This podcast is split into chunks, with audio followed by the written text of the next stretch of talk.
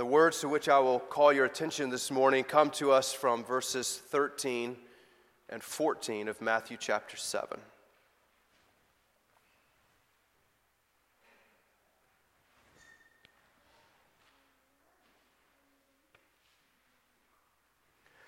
This is God's word. It is inerrant and infallible and authoritative in all that it says. Let's give attention to it together. Enter by the narrow gate, for the gate is wide and the way is easy that leads to destruction, and those who enter by it are many. For the gate is narrow and the way is hard that leads to life, and those who find it are few. The grass withers and the flower fades, but the word of our God abides forever. Let's pray. Our Heavenly Father, we thank you so much for your word. We thank you for the men whom you caused to set it down. We thank you that you have preserved it through all time so that we have it now before us in our laps. We can read it, we can understand it. We ask for the presence of your Holy Spirit, that there would be reading, listening, and also conviction. Help us as your people to bring forth the fruit of your word, some 30, some 60, some 100 fold. We pray in Christ's name. Amen. Many, many years ago, a poet by the name of Robert Frost set down a, a poem that has become very, very famous called uh, The Road Less Traveled. And in this poem, he talks about walking through the woods, he's hiking, and he comes to a fork in the road, and he's faced with a dilemma. Which way will he go? Some of us, we've been faced with a similar type of dilemma. We, we look at a decision that we have in life, and we're trying to decide which way will I go? How will I choose? Well, Robert Frost, he decided to take the path that was less traveled. He looked at, at the path that had a little bit of grass grown over it, it wasn't uh, as well traveled, and he decided that he would go that way. Um, for most of us, that would be an odd choice. This would be like saying, Hey, I want to move out on Muddy Springs Road. I feel a little nervous when two cars pass each by each other, especially at nighttime. What we prefer, especially for our kids maybe, is that they travel those roads that are well paved, uh, maybe not like Marion drive, uh, those that are well lighted, uh, right? Uh, that there's not going to be any danger. They're going to be uh, accompanied by many people. Uh, we want to go on the broad, the well paved, the lighted roads, not the ones that are bumpy and narrow. Sometimes, though, uh, the bumpy road, the narrow road, is the only one that will take you to your destination. We have some friends who are missionaries in Peru. And in order for them to get to the city where they minister, they have to drive up and over a mountain that is thousands of feet high. And they never know until they get onto the road if it might be washed out. Uh, this is the kind of place where you are literally hugging the side of the mountain to get around. They have to take that road. There's, there's no choice. If they're going to minister the gospel in that place, they have to go that way. This morning, Christ is instructing each and every one of you that a road lies before you. You must make a decision. One road leads to everlasting destruction. One road, and only one road, leads to life. And here's the interesting thing the choice is not obvious. So you must choose wisely. As we come to verse 13, uh, Jesus is beginning his conclusion to the Sermon on the Mount. Remember, there are uh, five sermons in Matthew's Gospel. This is the first of them, and we're, we're finally coming to the end of it. He's concluding the sermon, and in this conclusion, he issued four warnings to those who heard him preach. The first warning is the narrow gate. The second warning is about false prophets. The third warning is about the judgment.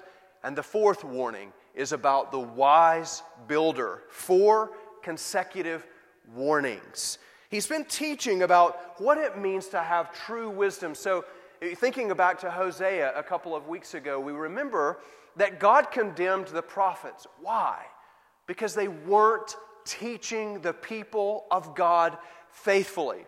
So, what is the first thing that Jesus will do when he comes on the stage as the incarnate Son of God? What's he going to do? Teach the people faithfully.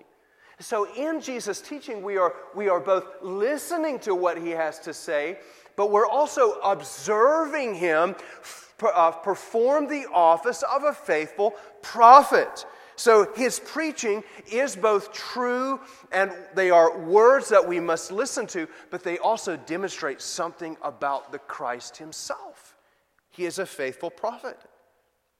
He's been teaching us what it means to have true wisdom. He's been doing that since chapter 6, verse 19. This morning, we are looking at the second of three positive commands enter through the narrow gate. In some sense, he's reminding us what this sermon has been all about. He's talking about the kingdom of God. To be in Christ's kingdom, one must enter it. Following Christ is an active decision that affects the rest of your life. Looking back to chapter 5, verse 20, remember Jesus said there, He said, For I tell you, unless your righteousness exceeds that of the scribes and the Pharisees, you will never enter the kingdom of heaven. And looking ahead, he will say, Not everyone who says to me, Lord, Lord, will enter the kingdom of heaven. Here, we're thinking about entering Christ's kingdom. Who does it? That Jesus commanded that the entrance into his kingdom is marked by a narrow gate that you and I must choose to enter. The first thing that he teaches us is that certain men will not love his way, they will not love his road, they will not want to walk upon it. In verse 13, he teaches us why men love the road to destruction. Why men love the road to destruction. Let's read again verse 13. Enter, this is a command, enter by the narrow gate. For the gate is wide, and the way is easy that leads to destruction. And those who enter by it are many. Well, what is this first road? What is destruction? What is he talking about when he refers to destruction? Well, most frequently, in the New Testament, when Jesus uses this word, he is referring to final damnation. In John chapter 17, Jesus, you can picture him there, he is praying the high priestly prayer. And referring to Judas, he says, While I was with them, I kept them in your name, which you have given me. I have guarded them, and not one of them has been lost except the son of destruction, that the scripture might be fulfilled. There he's referring to Judas, Judas, the one who was judged, the one who suffered eternal damnation. And in Romans chapter 9, verse 22, we read, What if God, desiring to show his wrath and to make known his power, has endured with much patience vessels of wrath prepared for, same word, destruction? So, Jesus here is describing a certain road whose end is eternal and final judgment and damnation. And he refers to this particular road as the one that is the obvious choice. You and I, we sometimes we are making decisions and, and we think, well, what is the obvious choice? What is the road that it, seems logical to me? What's the rational road? Well, Jesus points out that the obvious choice, the rational choice, is the one that leads to destruction. Why is it rational? Well, it has a broad gate. Everybody can go through this gate. There's no requirement. We can all go through together. We can hold hands. We can be four, four abreast, and we can all go through this gate. It's an easy one to get through. Nobody is turned aside at the broad gate.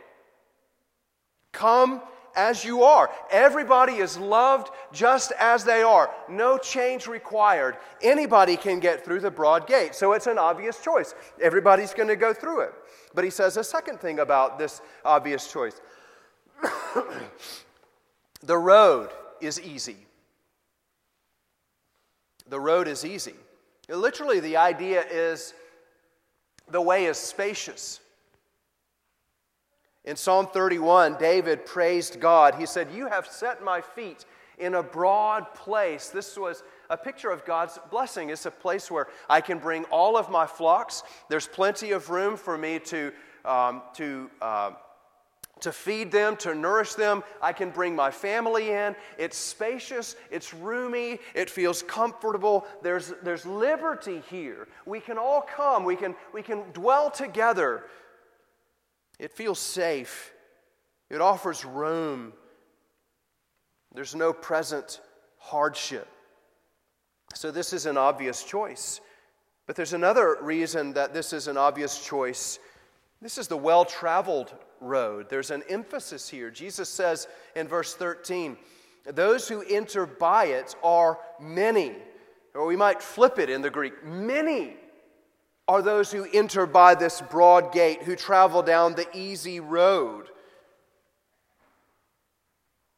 The road to destruction is well maintained.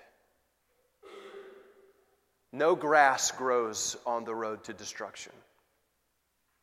There are many feet, there are many people on it. In fact, most are on it. This road to, destruct, to destruction, it's he- heavily traveled. You're going to have plenty of companionship. There's no opportunity for loneliness on the road to, to, to destruction. If you are a people pleaser, this is your highway. What is Jesus teaching us by this parable of sorts? Well, one of the things that he's doing is he is challenging your natural inclinations. If you are left to yourself, which path would you choose? Which path would you want to lead your family down? I want to go on the easy path. I want to go on the one that's not going to require me to make any change whatsoever. I want to go on the one where I'm going to have plenty of friends, plenty of companionship, never a lonely moment. Well, Jesus challenges you by saying if you choose that path, you are embracing destruction. I have said to you, stop storing up treasures for yourself on earth and instead treasure up for yourself treasures in heaven. That's where you should be looking. But that's not the, the natural inclination, is it? And Jesus said to you, Stop being anxious. Stop worrying about this life, where you're going to get your food and clothing. God will provide for you. You see, again, He's telling you, resist the natural inclination of your heart. Stop judging.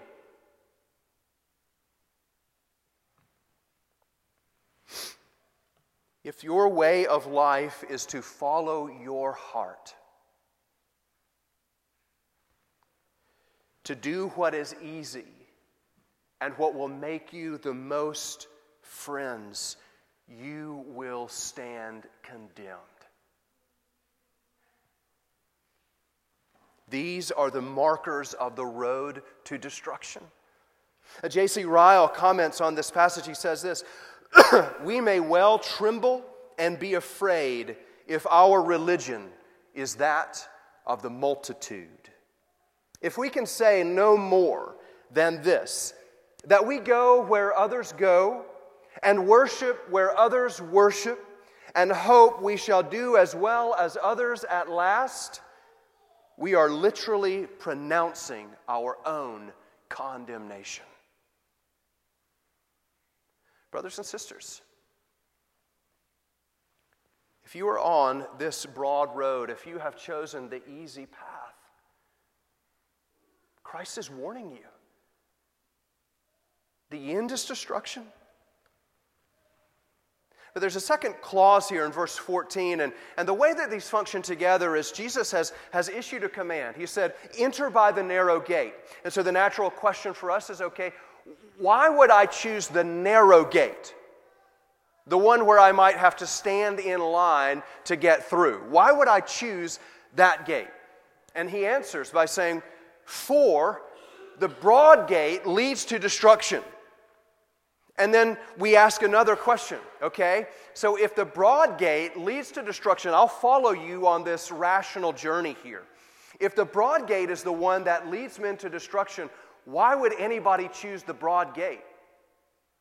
Why would anybody go that way? Why would a man choose and embrace his own destruction? Well, the second thing that he shows us is that men hate the road to life. Men love the road to destruction and they hate the road to life. If the broad, easy, popular road leads to destruction, why do men choose it? Why would anyone choose that road? And Jesus is showing us that they are choosing against the road to life. They don't want it. Let's notice the characteristics of the road to life. First of all, it is constricted.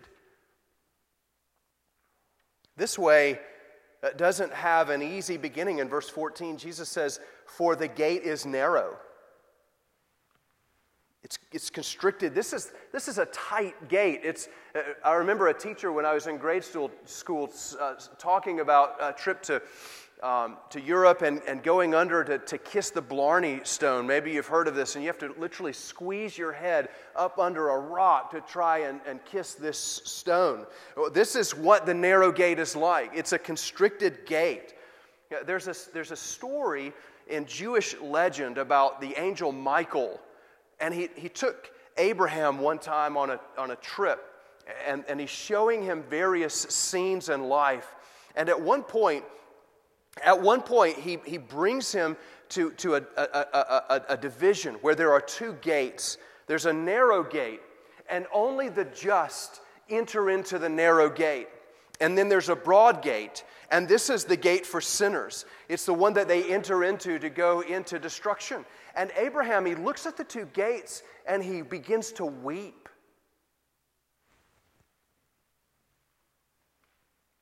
And Abraham wept because he knew, he says, I'm, I'm a big man. I can't go through the narrow gate. You and I, in entering this particular gate, we have to go through that gate on its terms. The broad gate has no terms, anybody can go through. You may have to leave certain things behind. What you and I know is that this gate is Christ. In John chapter 10, verse 9, Jesus is, is again delivering a sermon. And this is the sermon where he says, I am the good shepherd.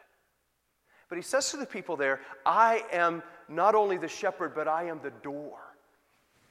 I am the way by which you enter into life. Since Adam's fall, God appointed Christ Jesus to be the one who destroys the work of the serpent.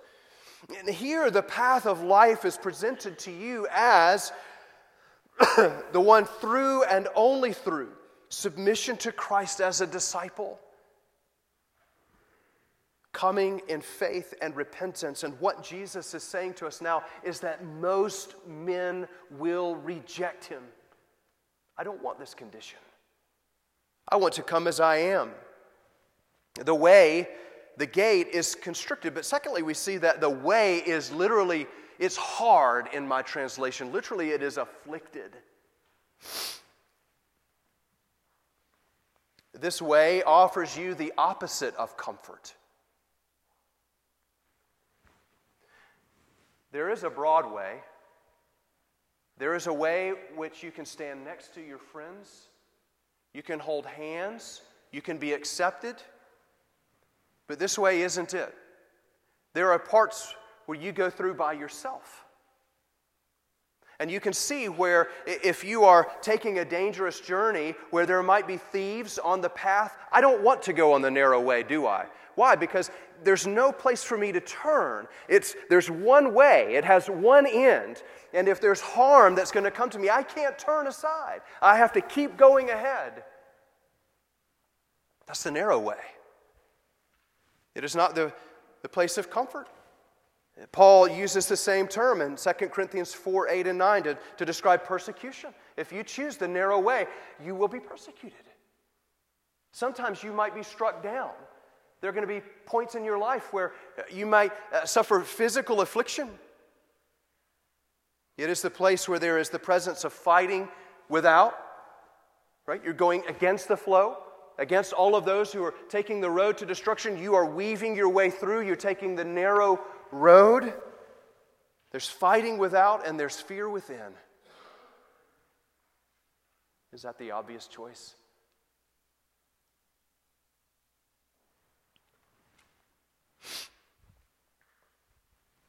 And God has made it intentionally this way. Those who are faithful never congratulate themselves that they are walking on the narrow road the afflicted road, the const- through the constricted gate. You and I know that the only reason we ever come to this gate in the first place is because we've been led by the Spirit of God. He is the one who enables us to embrace this way. And not only that, but we are able to persevere through the difficulty of it because of His strengthening. He is the one who brings us at last to the very end. He enables you to reject the praise of men in favor of the praise of God. There's a third characteristic of this way it is constricted, it is afflicted, and it is limited. This is a logical conclusion, isn't it? Who's going to take this way? Who's going to drive down Muddy Springs Road in the dead of night? Only those who choose to do so. The constricted and afflicted way is lightly traveled. You remember that moment in 1 Kings chapter 19? Elijah was on the run from uh, Ahab and Jezebel. And he went out into the wilderness and he sat down to cry about his situation. And he complained to the Lord and he said, Lord, I'm the last one. Uh, just kill me now. And it was in that moment that the Lord comforted him by his word, saying, Elijah, there are 7,000 people who haven't bowed the knee to Baal.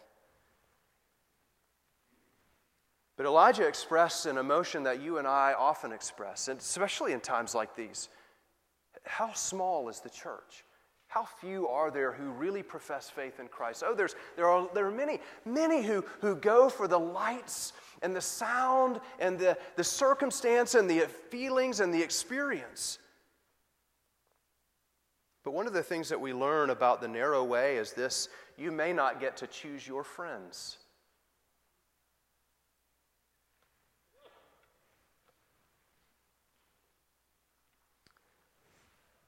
You may have to be satisfied with the friends that God chooses for you, the ones who will be faithful, the ones who will stick with you. But one thing that you can be assured of is that the circumstances of this journey will result in closer companionship on this road than any you could hope to have on the road to destruction. The gate is constricted, the way is afflicted, and the road is limited. Note, lastly, here that there are few who find this way. We, we saw on the broad road, the broad gate, that there are many who enter through it.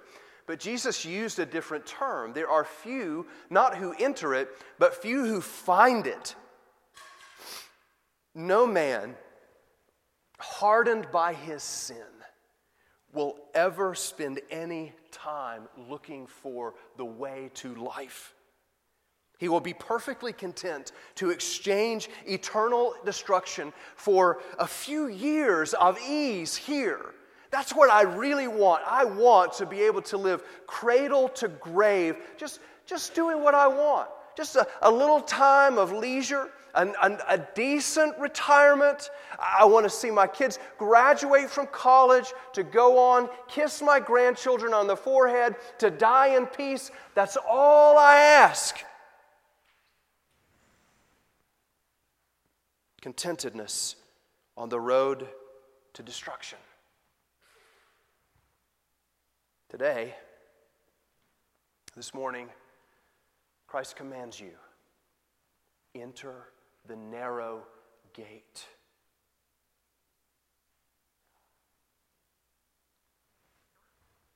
You must do it. You must choose it. Eternity depends upon this choice. Stop living as though this life is the most important one. That's, that's the essence of the command. Seek God's mercy in Christ Jesus. Humbly submit yourself to Him as a disciple. Plead for the empowering work of His Holy Spirit and ask Him to assure you that your end is life. Let's pray.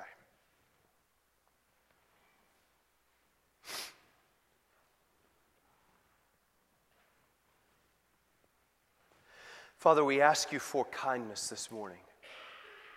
You don't owe us any. What we deserve is justice. That we have sinned against you severely. So we ask, Lord, this morning that you, by your sovereign power and your great mercy, would point each and every one of us to the narrow gate. Cause us to go through at Christ, to experience abundant life here and now and in the age to come. Enable us to persevere even in these times of affliction when we feel uh, most strongly that we are walking in a way that is opposite of the world. And let us do so with bravery and with courage. Help us not to turn back, eh, not to turn aside to the, to the right or to the left, but to be faithful as your children and disciples of the Lord Jesus Christ, our faithful prophet, in whose name we pray. Amen.